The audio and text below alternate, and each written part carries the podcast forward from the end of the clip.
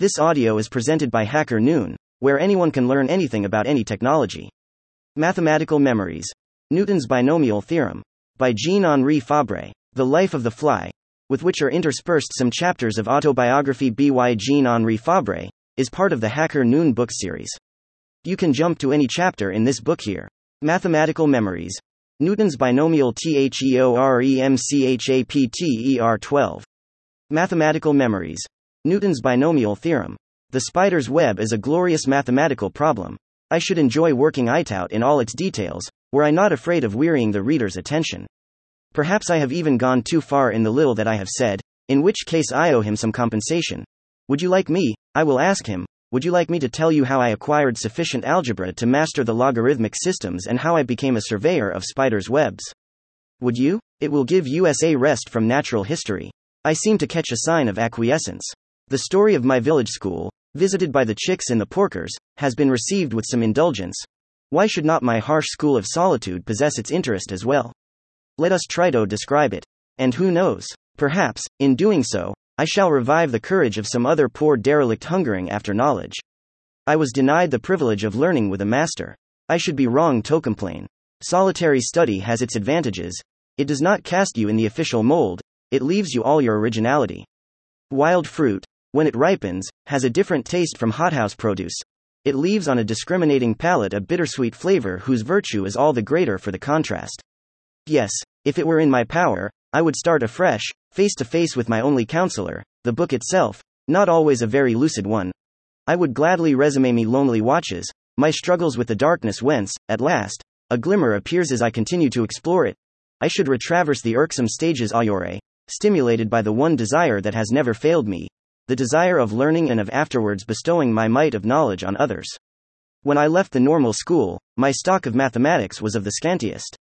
How to extract a square root, how to calculate and prove the surface of a sphere.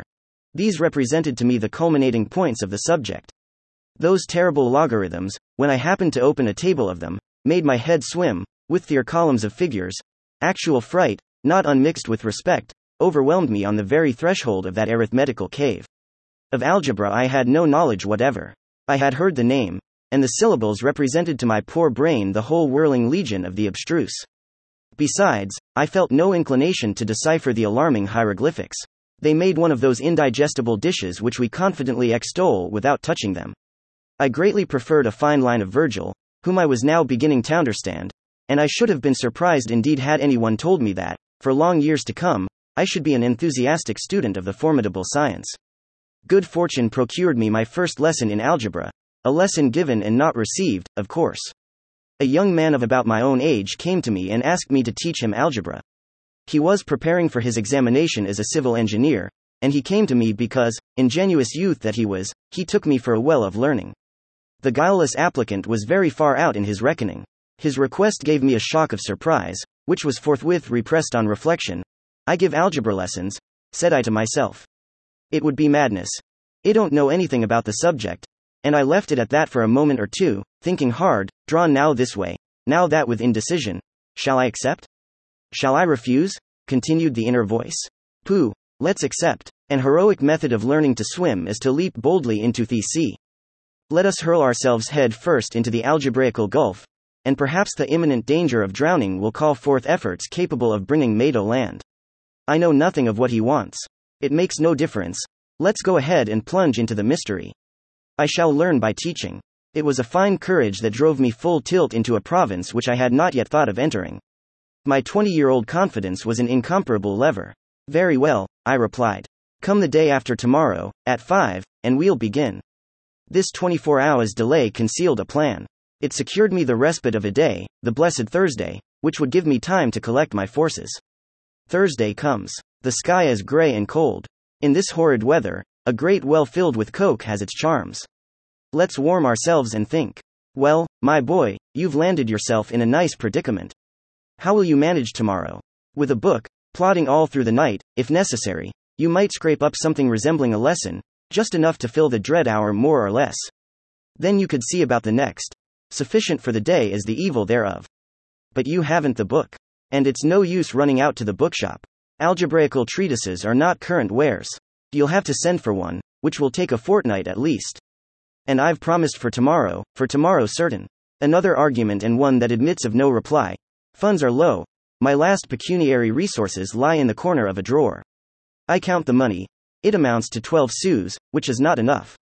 Must I cry off? Rather not. One resource suggests itself. A highly improper one, I admit, not far removed indeed from larceny. O quiet paths of algebra, you are any excuse for this venial sin. Let me confess the temporary embezzlement. Life at my college is more or less cloistered. In return for a modest payment, most of us masters are lodged in the building, and we take our meals at the principal's table. The science master, who is the big gun of the staff and lives in the town, has nevertheless, like ourselves, his own 2 cells, in addition to a balcony, or leads, where the chemical preparations give forth their suffocating gases in the open air. For this reason, he finds it more convenient to hold his class here during the greater part of the year. The boys come to these rooms in winter, in front of a grate stuffed full of coke, like mine, and there find a blackboard, a pneumatic trough, a mantelpiece covered with glass receivers, panoplies of bent tubes on the walls, and, lastly, a certain cupboard in which I remember seeing a row of books, the oracles consulted by the master in the course of his lessons. Among those books, said I to myself, there is sure to be one on algebra. To ask the owner for the loan of it does not appeal to me. My amiable colleague would receive me superciliously and laugh at my ambitious aims. I am sure he would refuse my request. The future was to show that my distrust was justified. Narrow-mindedness and petty jealousy prevail everywhere alike. I decide to help myself to this book, which I should never get by asking. Thesis the half holiday. The science master will not put in an appearance today, and the key of my room is practically the same as his. I go, with eyes and ears on the alert. My key does not quite fit. It sticks a little, then goes in, and an extra effort makes it turn in the lock. The door opens. I inspect the cupboard and find that it does contain an algebra book, one of the big, fat books which men used to write in those days, a book nearly half a foot thick. My legs give way beneath me. You poor specimen of a housebreaker, suppose you were caught out-eat. However, all goes well. Quick. Let's lock the door again and go back to our own quarters with the pilfered volume. And now we are together, O mysterious tome, whose Arab name breathes a strange mustiness of occult lore and claims kindred with the sciences of Almagest and alchemy. What will you show me? Let us turn the leaves at random. Before fixing one's eyes on a definite point in the landscape, it is well to take a summary view of the whole. Page follows swiftly upon page, telling me nothing. A chapter catches my attention in the middle of the volume. It is headed, Newton's Binomial Theorem. The title allures me. What can a binomial theorem be, especially one whose author is Newton, the great English mathematician who weighed the worlds? What is the mechanism of the sky to do with this? Let us read and seek for enlightenment. With my elbows on the table and my thumbs behind my ears, I concentrate all my attention. I am seized with astonishment, for I understand. There are a certain number of letters, general symbols which are grouped in all manner of ways, taking their places here, there and elsewhere by turns. There are, as the text tells me, arrangements, permutations and combinations. Pen in hand, I arrange, permute and combine. It is a very diverting exercise, upon my word. A game in which the test of the written result confirms the anticipations of logic and supplements the shortcomings of one's thinking apparatus. It will be plain sailing, said I to myself, if algebra is no more difficult than this. I was to recover from the illusion later, when the binomial theorem, that light, crisp biscuit, was followed by heavier and less digestible fare. But, for the moment, I had no foretaste of the future difficulties, of the pitfall in which one becomes more and more entangled, the longer one persists in struggling. What a delightful afternoon that was, before my grate, amid my permutations and combinations. By the evening, I had nearly mastered my subject. When the bell rung, at 7, to summon us to the common meal at the principal's table, I went downstairs puffed up with the joys of the newly initiated neophyte. I was escorted on my way by A, B and C, intertwined in cunning garlands. Next day, my pupil is there. Blackboard and chalk, everything is ready. Not quite so ready as the master. I bravely broach my binomial theorem. My hearer becomes interested in the combinations of letters. Not for a moment does he suspect that I am putting the cart before the horse and beginning where we ought to have finished. I relieve the dryness of my explanations with a few little problems, so many halts at which the mind takes breath a while and gathers strength for fresh flights. We try together, discreetly, so as to leave him the merit of the discovery, ished a little light on the path. The solution is found. My pupil triumphs. Sadoi, but silently, in my inner consciousness, which says, "You understand, because you succeed in making another understand. The hour passed quickly and very pleasantly for both of us. My young man was contented when he left me, and I no less so, for I perceived a new and original way of learning things. The ingenious and easy arrangement of the binomial gave me time to tackle my algebra book from the proper commencement. In 3 or 4 days, I had rubbed up my weapons. There was nothing to be said about addition and subtraction. They were so simple as to force themselves upon one at first sight. Multiplication spoilt things. There was a certain rule of signs which declared that minus multiplied by minus made plus. How I toiled over that wretched paradox. It would seem that the book did not explain this subject clearly, or rather employed too abstract a method. I read, reread, and meditated in vain. The obscure text retained all its obscurity.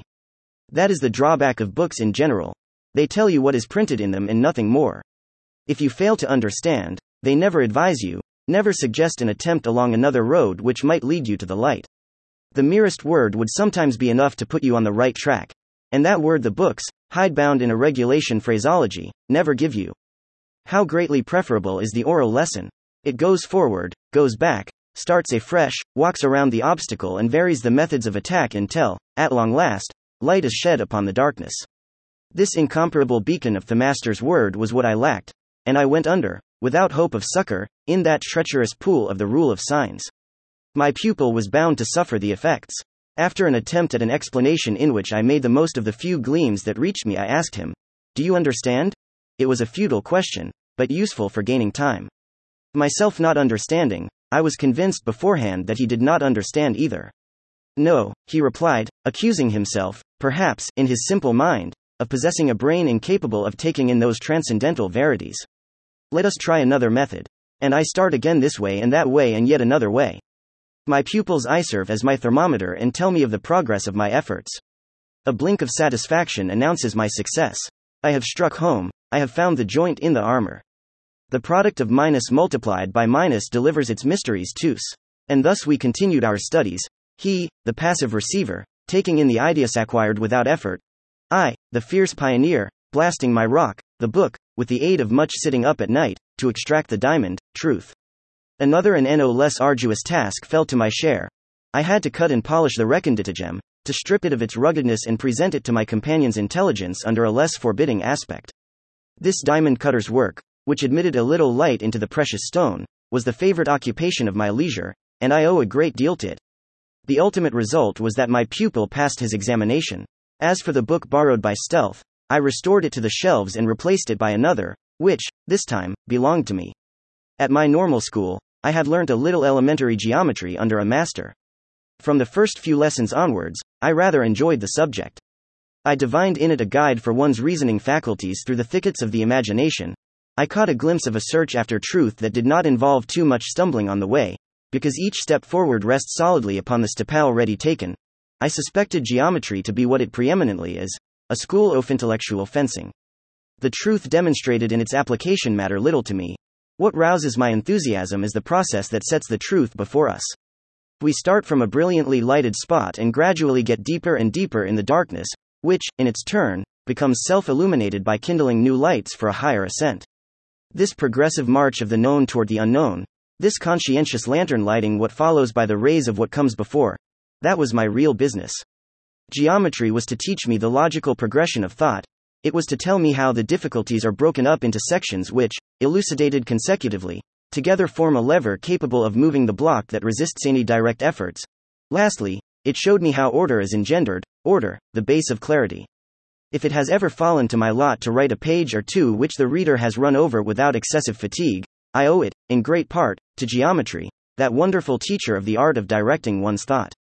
True, it does not bestow imagination, a delicate flower blossoming none knows how and unable to thrive on every soil, but it arranges what is confused, thins out the dense, calms the tumultuous, filters the muddy and gives lucidity, a superior product to all the tropes of rhetoric.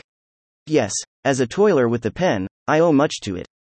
Wherefore my thoughts readily turn back to those bright hours of my novitiate, when, retiring to a corner of the garden in recreation time, with a bit of paper on my knees and a stump of pencil in my fingers, I used to practice deducing this or that property correctly from an assemblage of straight lines. The others amused themselves all around me. I found my delight in the frustum of a pyramid. Perhaps I should have it on better to strengthen the muscles of my thighs by jumping and leaping, to increase the suppleness of my loins with gymnastic contortions. I have known some contortionists who have prospered beyond the thinker. See me then entering the lists as an instructor of youth, fairly well acquainted with the elements of geometry. In case of need, I could handle the landsurveyor's stake and chain. There my views ended. To cube the trunk of a tree, to gauge a cask, to measure the distance of an inaccessible point appeared to meth highest pitch to which geometrical knowledge could hope to soar.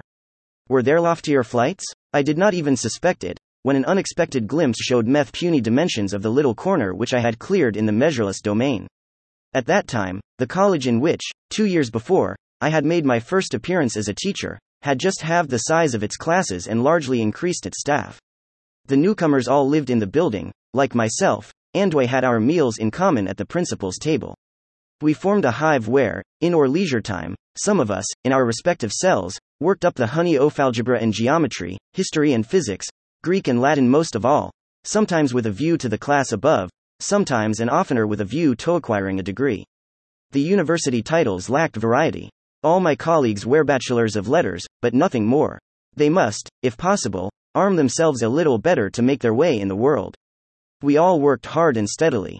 I was the youngest of the industrious community and no less eager than the rest to increase my modest equipment. Visits between the different rooms were frequent. We would come to consult one another about a difficulty, or simply to pass the time of day. I had as a neighbor, in the next cell to mine, a retired quartermaster who, weary of barrack life, had taken refuge in education. When in charge of the books of his company, he had become more or less familiar with figures, and it became his ambition to take a mathematical degree. His cerebrum appears to have hardened while he was with his regiment. According to my dear colleagues, those amiable retailers of the misfortunes of others, he had already twice been plucked. Stubbornly, he returned to his books and exercises, refusing to be daunted by two reverses.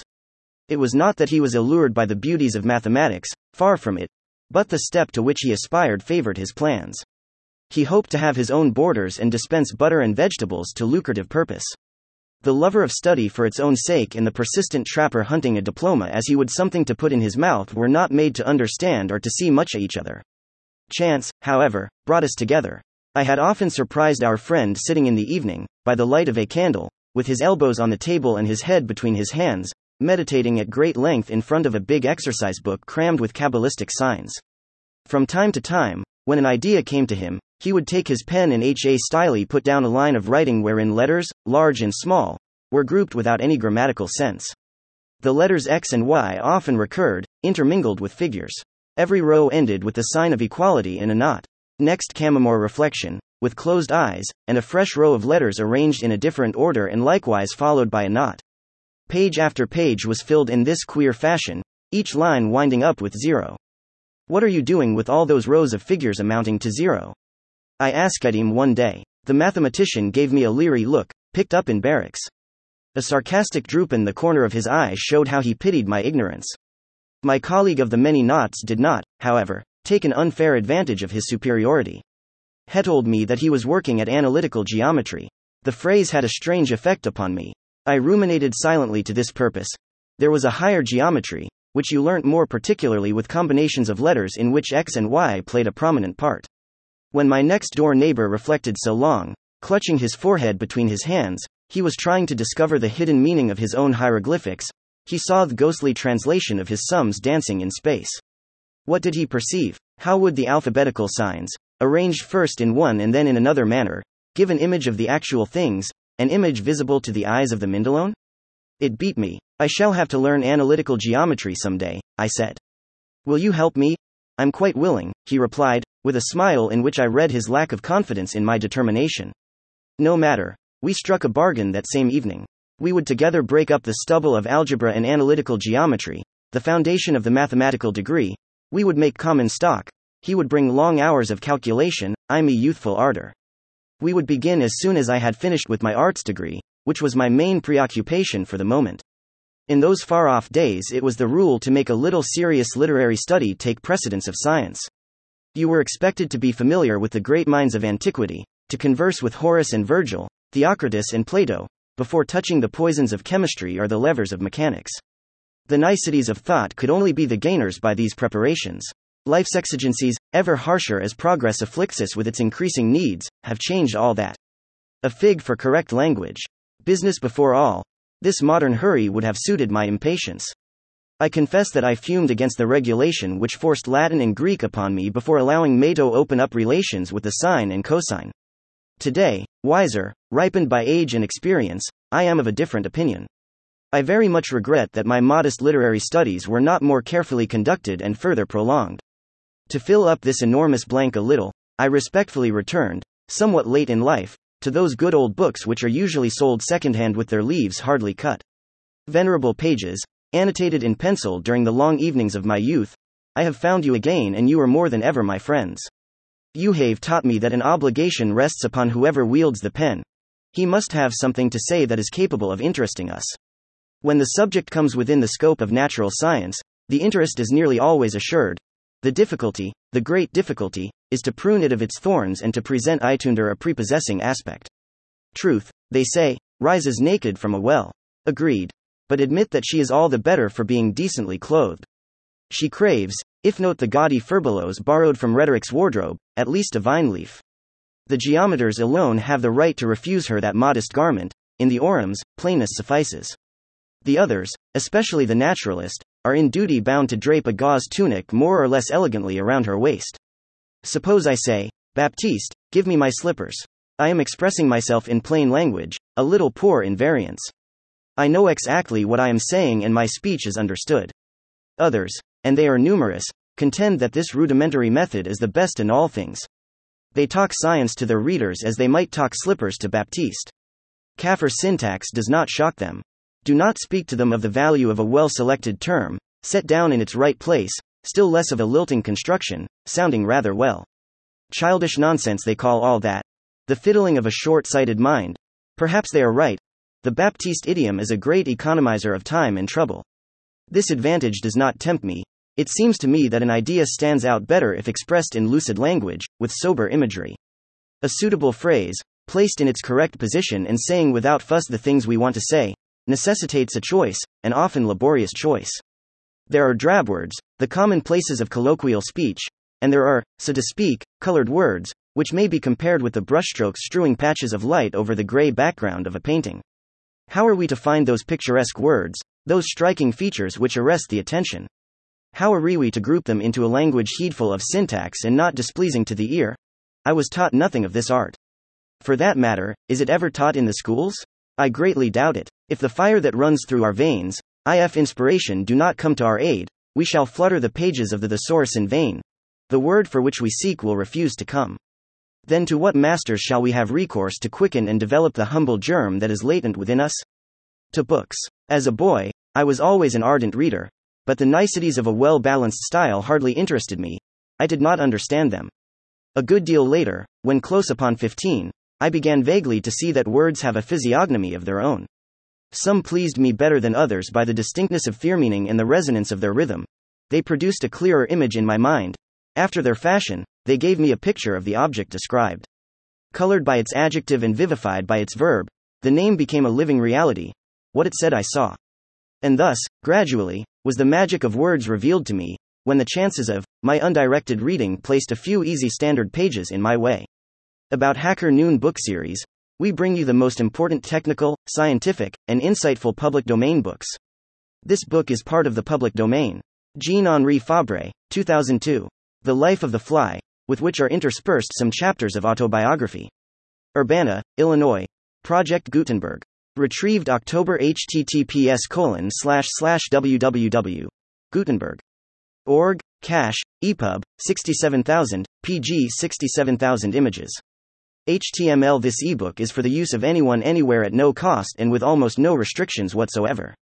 You may copy it, give it away or reuse it under the terms of the Project Gutenberg license included with this ebook or online at www.gutenberg.org, located at https://www.gutenberg.org, policy, license, HTML. Thank you for listening to this Hacker Noon story, read by Artificial Intelligence. Visit hackernoon.com to read, write, learn and publish.